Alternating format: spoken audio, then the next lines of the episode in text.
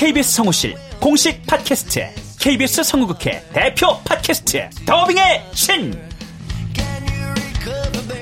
우리 할아버지께서 늘 이렇게 말씀하셨지. 그 외화의 뒤에서 자신의 영혼의 목소리를 내기 위해서 애썼던 성우들이 그렇게 많이 있었다는 것. 멀더 어디에요? 당신과 헤어진 그 근처에요. 내가 내 목소리를 계속 듣는다는 거는 내 영혼과 계속 마주한다는 거거든요. 루시의 미래는 누구도 멋대로 정하지 못해! 루시 컷! 그들보다 경쟁력 있는 샘플을 돌리고 좀 더 멋진 연기를 하기 위해 또 샘플을 돌리고 또 일을 좀 더 더하기 위해 샘플을 돌리고 최강의 더빙의 신들이 모였다. 그들이 말하는 더빙의 모든 것. 더빙스타 소환 프로젝트. 더빙의 신. 팟빵 앤 아이튠즈 정치 가능.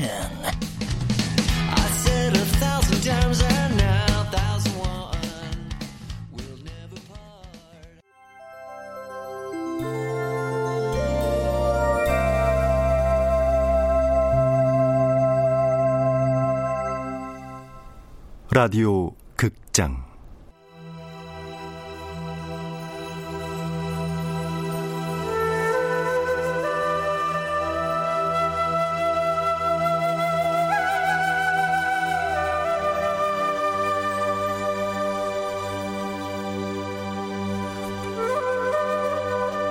붉은 꽃 나혜석.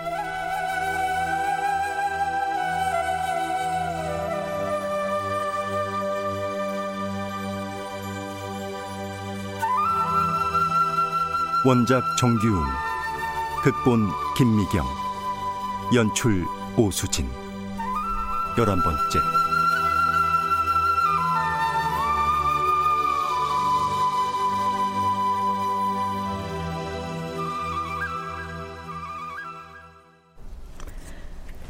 남편 좋은 사람이에요. 나 신혼여행 고흥으로 갔었어. 고흥? 남편과 함께 그 사람 무덤에 갔었거든. 아, 뭐 어디? 그 사람이라니? 최승구 씨 무덤. 뭐? 같이 갔었다고? 그랬어. 그 사람이 이미 죽은 사람이고 우리 사이에 끼어들 것도 없으니 질투할 것도 없고. 그래서 그 사람 무덤에 비석 하나 세워주자고. 그걸로 내 추억도 감정도 더 이상 들춰내지 않기로 약속했고. 대단한 남자로군. 그만하면 여느 조선 사내들하고는 확실히 달라. 그래서 결혼을 결심한 것도 있었고. 결혼과 동시에 누군가의 아내가 된다는 건 자신만의 것들을 포기한다는 뜻도 포함된 건데 꼭 조선 여사가 아니라 일본이라고 그게 다를 리가 없어. 다른 어느 나라도 그런 세상은 없고. 유럽의 나라들이라면 어떨까? 가보진 않아서 모르지만 도쿄나 경성에서 만난 유럽인들도 크게 다를 바가 없더라는 것이. 그래? 뭐 그렇담 내가 최초의 자유부인이 되지 뭐. 다 좋은데 혼자 위험한 길로 걸어가려는 것 같아서 그게 걱정이야. 아무도 안 밟은 길을 처음 밟으려면 위험이 따르는 건 당연하고 그걸 감수해야 하는 거 아니야? 근데 듣기로 남편도 독립운동 사건을 변호한다던데 그것도 이런 시대 위험한 거 아닌가? 자기의 선택이야. 결혼 전에 나하고 약속했거든. 일신의 안위를 위한 돈벌이가 아니라 사회와 나라의 보탬이 되는 일을 하겠다고. 훌륭한 동지네. 결혼하기 잘한 것 같아. 행복해 보이는 옛사람의 얼굴이 아픔이 아니라 안심으로 다가온다. 그렇다면 이젠 카니에게도 위선이 아니라 진심에서 우러난 청혼을 할 수 있을 것 같다.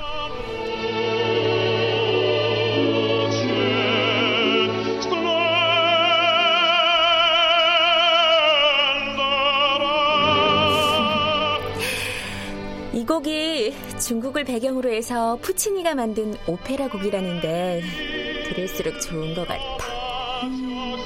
아니, 미안해. 뭐가? 너무 오래 기다리게 했지. 이거 뭐예요? 열어봐. 오빠 지금 청혼하는 거야? 행복하게 해준다고 자신은 못해도 좋은 남편 되도록 노력할게.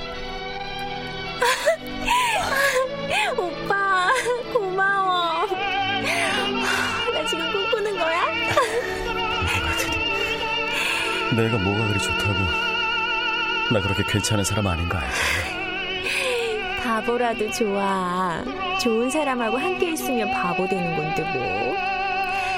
행복한 바보가 똑똑하지만 외로운 사람보다 훨씬 좋은 거거든.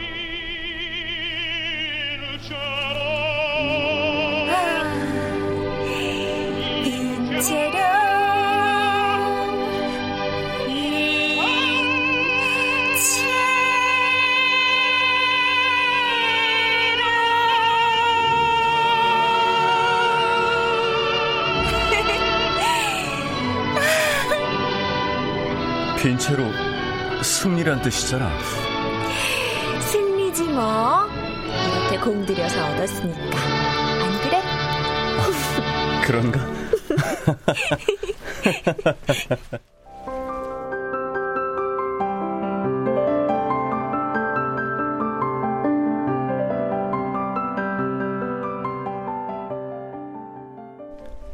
매일 신보사 안의 내 청각. 나혜석의 신혼초의 파란 꿈 하나가 주위의 갈채를 받으며 실현되었다. 남녀를 통틀어 경성에서 처음 열린 조선인 서양 화가의 개인전이었다.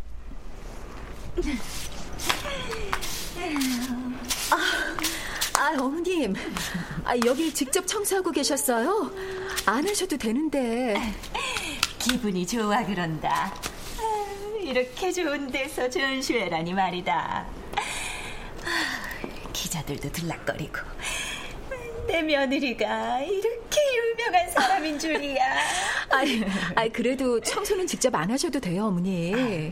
그 만삭인 너도 그림을 이리 옮겼다 저리 옮겼다 하는데 이까지 청소가 뭐가 어렵겠니? 어서 네 봐라. 어, 저기 또 신문 기자들 들이닥친다. 아, 어서 오세요.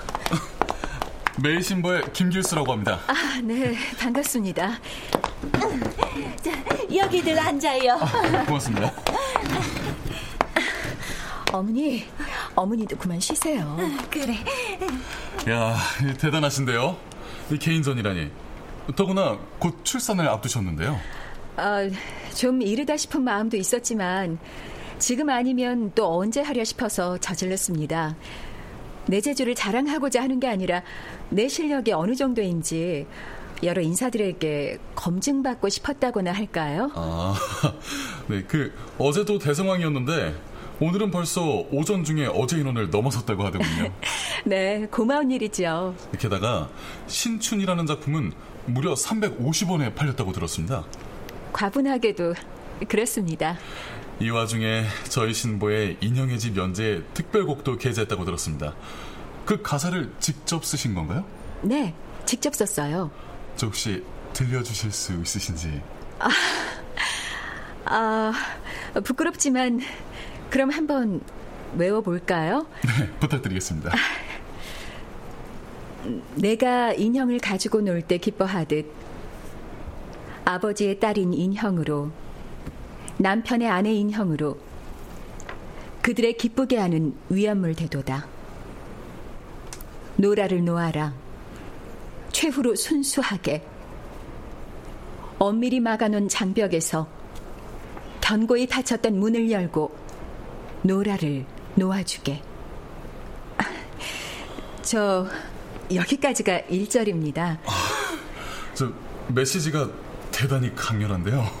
소설에 맞춰서 쓴 거니까 그렇지만 어, 저 사실 그다지 과격한 사람 아니랍니다. 아... 저 알고 보면 굉장히 부드러운 여자예요. 듣기로는 남편께서도 대단히 외조를 잘해주신다고 하던데. 너무도 좋은 사람입니다. 다른 사람들도 다 자기 같은 줄 알고 누구든 다 좋은 사람이라고 믿는 게 뭐 좀 흠이긴 하지만요. 무엇보다 저의 개성과 취미를 존중해주고 밀어주니까 전 그저 고마울 따름이죠. 네. 모쪼록 전시회 잘 마치시고 순산하시길 바랍니다. 네, 고맙습니다. 어, 천천히 둘러보시고 많이 좀 가르쳐 주세요. 아, 제가 영광이죠.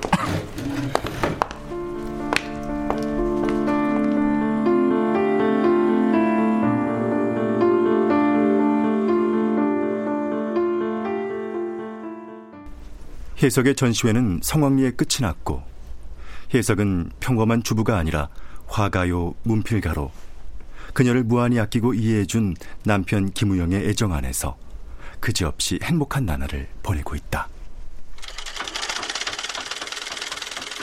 음. 어머니, 이거.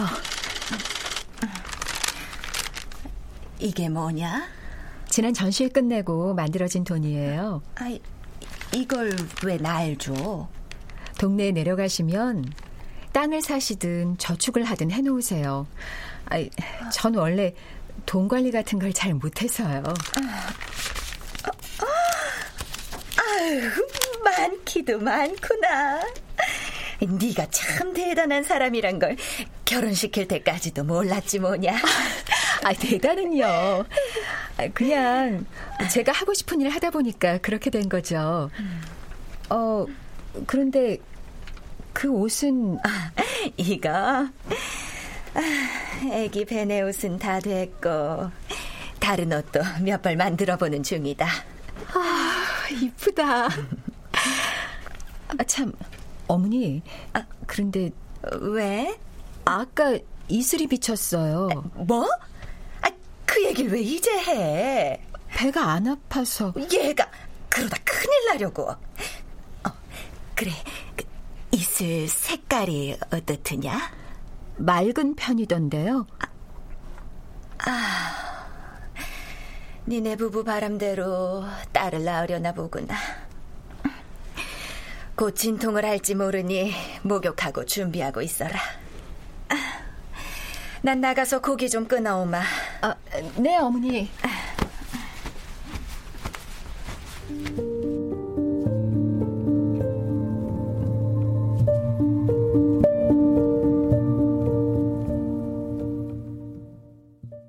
첫 아이를 순산한 혜석은 아이를 키우면서 전부터 해오던 일들도 계속하느라 매일이 바쁘다.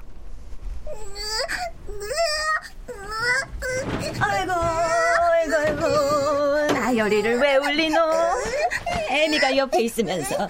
아니, 너 뭐 하는 게냐? 애가 배고파 오는데, 음, 어서 저물리지 않고. 아, 나열아. 할미다, 할미. 어, 배고파. 아, 어머니, 죄송해요. 저 이것 좀 마저 쓰고요. 오늘까지 신문사에 원고를 보내기로 해서요. 아이 낳고 3, 7일까지는 뭘 읽고 그러는 거 아니다. 눈에 안 좋아. 지금 섭생을 잘못하면 평생 건강을 잃을 수도 있는 거야. 산후조리가 얼마나 중요한 건데. 애미가 돼갖고 애 돌보는 것보다 더 중요한 게 어딨다고 그러고 있는 게야. 아이를 낳았으면 그 아이에게 모든 걸 바쳐야 되는 게 엄마가 되는 건가요?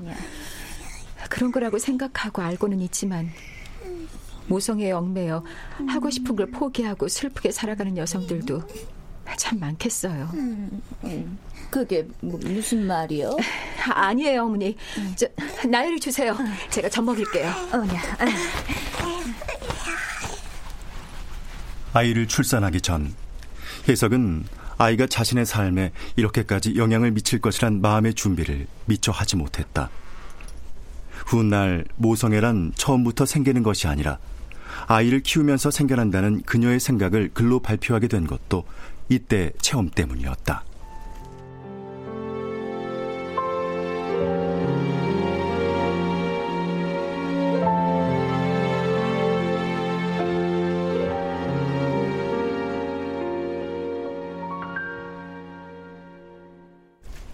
한편 도쿄에서의 사토의 생활엔 부족함이 없었다. 카니와 사귀는 것은 집안에서 원하던 것이었고 두 사람 모두 좋아하는 일을 즐기며 평화롭게 살고 있다. 오늘 저녁은 이백화점 식당에서 먹어요. 운하기가 땡기네.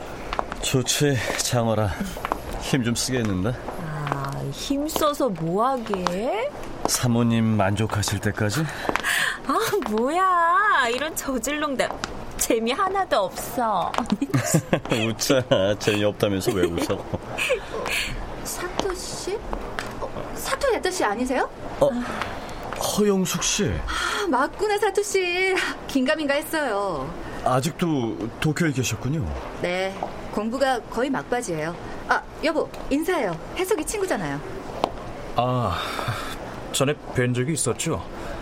그 조선말 잘하시던 이광수 씨? 두 분 결혼하셨군요. 네, 세월이 흘러도 딱히 대안이 없어서. 네? 아, 농담입니다. 아, 옆에 계신 분은 아, 인사해 카니. 제 약혼녀입니다. 안녕하세요. 아, 안녕하세요. 아, 그렇군요. 아, 축하드립니다. 두 분 잘 어울리시네요. 뭐니 뭐니 해도 결혼은 동포끼리 하는 게. 아, 이분이 실없는 농을 잘하세요. 그럼 가시던 길로. 예, 그럼. 그분 친구들이죠? 어? 나혜석 씨 친구들. 이광수 씨는 소설가고 아까 그 부인이시란 분은 의사시라는 잘하네. 나 아무렇지도 않아요. 다 옛날 일인데 뭐. 지금은 오빠가 이렇게 내 곁에서 나만 봐주고 있는데 뭐. 추억 한 조각도 없는 사람들은 얼마나 삭막하겠어요. 안 그래요?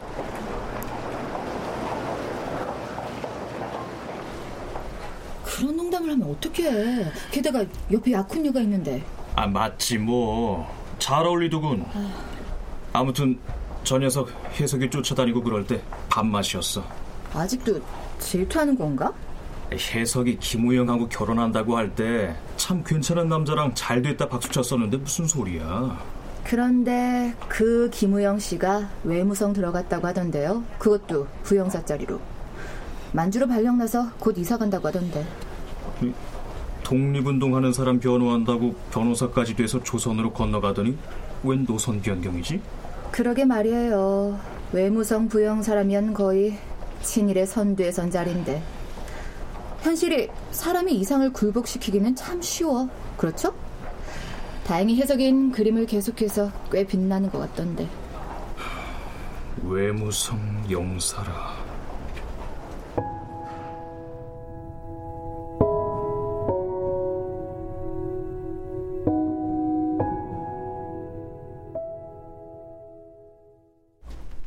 김우영은 외무성 영사로 만주 안동에 부임한다. 아내 나이석도 그를 따라 만주에 가서 살면서 제만 동포사회에서 여러 활동을 한다. 그녀는 안동의 동포사회, 특히 부녀자들을 모아 부인회를 조직하고 야학을 이끌며 헌신적으로 계몽운동을 펼친다. 그러니 모성은 본능이 아닙니다. 아기를 낳으면 무조건 엄마가 모든 걸 희생해야 한다는 건 관념적인 발상이에요. 뱃속이 지니고 있을 때부터 이미 모성이 생기는 거 아닌가요? 모성은 아이를 키우면서 점차 생겨나는 겁니다. 아이를 낳는 것, 젖을 몰리는 것은 고통스러운 절차예요. 여성의 고통을 이해하지 않고 당연시하는 거, 이게 문제인 거죠. 거룩한 것이니 여자가 다 참아야 한다는 논리 때문에 고통을 마음 놓고 호소하지도 못합니다. 맞아요. 저도 아기 젖을 물릴 때 꼭 젖을 파먹는 것 같았고 몸은 젖은 목화솜처럼 축 처지고 너무너무 힘들었었어요. 네. 그러니 자기 목소리를 내야 하죠. 아프면 아프다. 힘들면 힘들다. 여자는 이래 이래야 한다고 정해진 건 이 세상에 아무것도 없어요. 싫은 건 싫다고 말할 수 있어야 합니다. 아, 오늘은 여기까지만 할까요? 선생님, 오늘도 너무 유익한 강의였어요. 잘 들었습니다. 선생님 덕분에 부인회가 너무 활기차요. 다들 자기 목소리를 내는 법도 배우고 있고요. 부인회가 사실 뭉치기가 쉽지 않은데 이렇게 열띠게 호응해 주셔서 오히려 제가 더 감사하죠. 경성에서도 명성이 높으셨다던데 여기 만주 동포들도 나 선생님 모르는 사람이 거의 없어요. 그림에 문필 실력까지 이런 분을 선생님으로 모신 저희가 정말 영광입니다. 야학도 많이 선전 좀 해주세요. 공부를 하고 싶었는데 못했던 아이들이 초롱초롱한 눈으로 열심히 출석하는 거 보면 정말 예쁘거든요. 네, 선생님. 여기 오래오래 계셔서 우리들 좋은 공부 많이 시켜주시면 좋겠어요. 그, 그림도 가르쳐 주시고. 나의 석상 만주 경찰서에서 나왔습니다. 무슨 일로? 부영사 김우영 씨가 부군되시나요?